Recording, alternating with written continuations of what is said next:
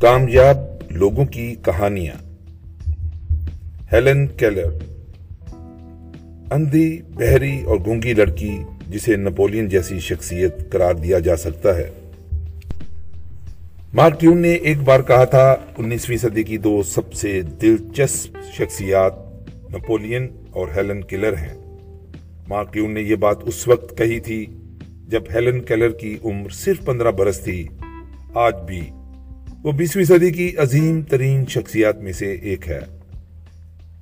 Helen Keller بالکل نابینا تھی۔ اس کے باوجود اس نے اتنی کتابیں پڑھی تھیں جتنی بہت سی آنکھوں والے بھی نہیں پڑھ سکتے۔ ایک عام شخص جتنی کتابیں پڑھتا ہے، اس نے اس سے سو گنا کتابیں تو ضرور زیادہ پڑھی ہوں گی۔ پھر وہ سات کتابوں کی مصنف بھی تھی۔ اس نے اپنی زندگی کے بارے میں ایک فلم بھی بنائی تھی اور اس میں خود ہی کام کیا تھا۔ وہ بالکل بہری تھی، لیکن ان لوگوں سے کہیں زیادہ موسیقی سے لطف اندوز ہوتی تھی، جن کے کان اچھے بلے ہیں۔ اپنی زندگی کے نو برس وہ قوت گواہی سے محروم رہی۔ اس کے باوجود اس نے یونین کی ہر ریاست میں تقریریں کی تھیں۔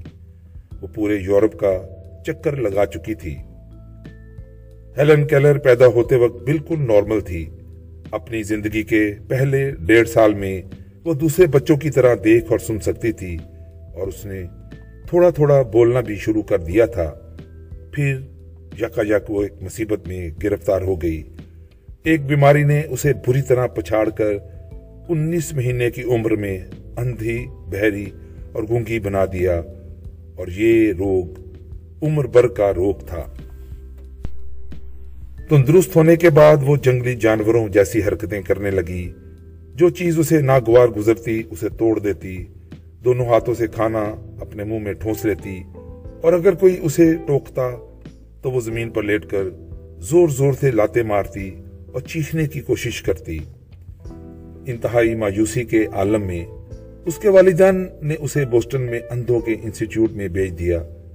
پھر اس کی تاریخ زندگی میں این مینس فیلڈ سیلیون روشنی کی دیوی کی طرح داخل ہوئی۔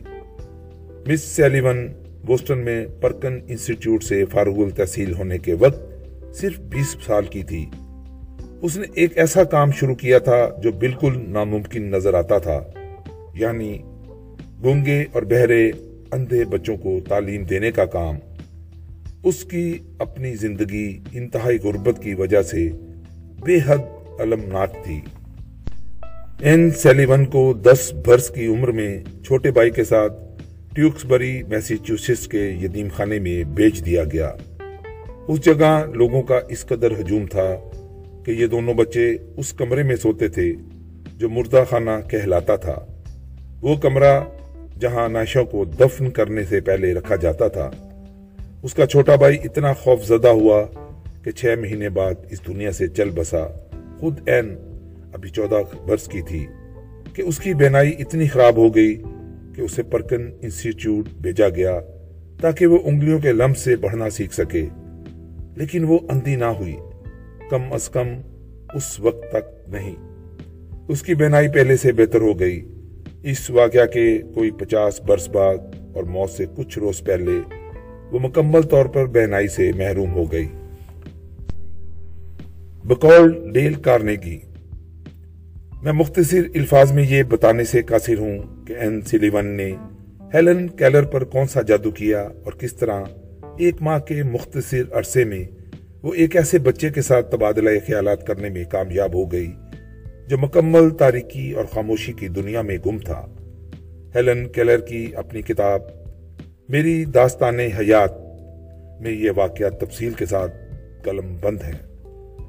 کوئی ایسا شخص اس سے یہ کتاب پڑھی ہو اس خوشی کا اندازہ لگا سکتا ہے جو اس اندھے، بہرے اور گونگے بچے کو اس روز ہوئی تھی، جب اس پر یہ بید کھلا تھا کہ انسانی تقدیر جیسی بھی کوئی چیز ہے۔ اس روز شاید دنیا میں کوئی بچہ مجھ سے زیادہ مسرور نہیں تھا، وہ لکھتی ہے۔ جب وہ سنہری دن ڈلنے پر اپنے بستر پر لیٹی، تو ان خوشیوں کا تصور کر رہی تھی جو وہ دن میرے لیے لایا تھا۔ اور زندگی میں پہلی بار مجھے اگلے دن کا شدت سے انتظار تھا۔ بیس برس کی عمر میں ہیلن کیلر نے اتنا کچھ سیکھ لیا تھا کہ اس نے ریڈ کلف کالج میں داخلہ لے لیا اور اس کی استانی بھی اس کے ہمراہ وہاں گئی اس وقت تک اس نے کالج کے کسی دوسرے طالب علم کی طرح نہ صرف لکھنا، پڑھنا سیکھ لیا تھا، بلکہ اس کی قوت گواہی بھی بحال ہو گئی تھی۔ اس نے زندگی میں جو پہلا جملہ سیکھا تھا میں اب گنگی نہیں ہوں اور اسے بار بار دہراتی، تو اس حقیقت کے اظہار سے خوشی کے مارے اس کا دل بلیوں اچھلنے لگتا کہ میں اب گنگی نہیں ہوں۔ اس کا لبو لہجہ اس شخص جیسا تھا جو غیر ملکی زبان بول رہا ہو۔ وہ اپنی کتابیں اور مضمون ایک ٹائپ رائٹر سے لکھتی تھی، جو ابھرے ہوئے لفظوں میں ٹائپ کرتا تھا۔ اور اگر وہ حاشیے پر کوئی غلطیاں لگانا چاہے، تو بالوں کی پن سے کاغذ میں چھوٹے چھوٹے سوراخ کر دیتی تھی۔ وہ نیو یارک شہر کے ایک علاقے فارسٹ ہل میں رہتی تھی۔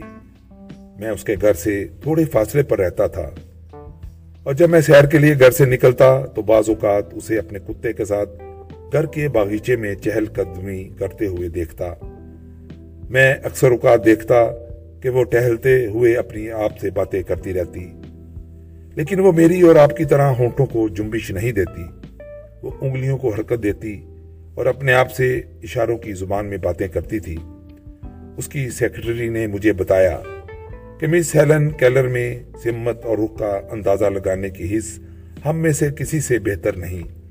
وہ اکثر اوقات اپنے گھر ہی میں راستہ بھول جاتی اور اگر میز کرسیاں ادھر ادھر ہو جائیں تو اسے سخت مشکل ہوتی۔ اس کے باوجود اس میں لمس کی حص اتنی شدید تھی کہ وہ اپنے دوستوں کے ہونٹوں پر آہستہ سے انگلی رکھ کر یہ جان سکتی کہ وہ کیا کہہ رہے ہیں۔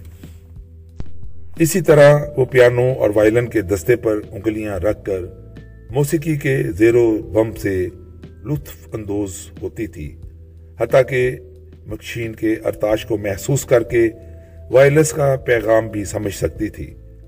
مگنی کے گلے پر انگلیاں رکھ کر وہ گانے سے محفوظ ہوتی تھی، لیکن بذات خود وہ گا نہیں سکتی تھی۔ وہ کشتی کھیلتی، تیرتی اور اسے جنگل میں گڑ سواری سے محبت تھی۔ وہ ایک خاص سیر سے شطرنج کھیلتی اور برسات کے دنوں میں سویٹر وغیرہ بھی بنتی تھی۔ ہم میں سے اکثر لوگوں کا خیال ہے کہ اندھاپن سب سے بڑی لانت ہے۔ لیکن ہیلن کیلر کا کہنا تھا کہ اسے اندھا ہونے کا اتنا رنج نہیں۔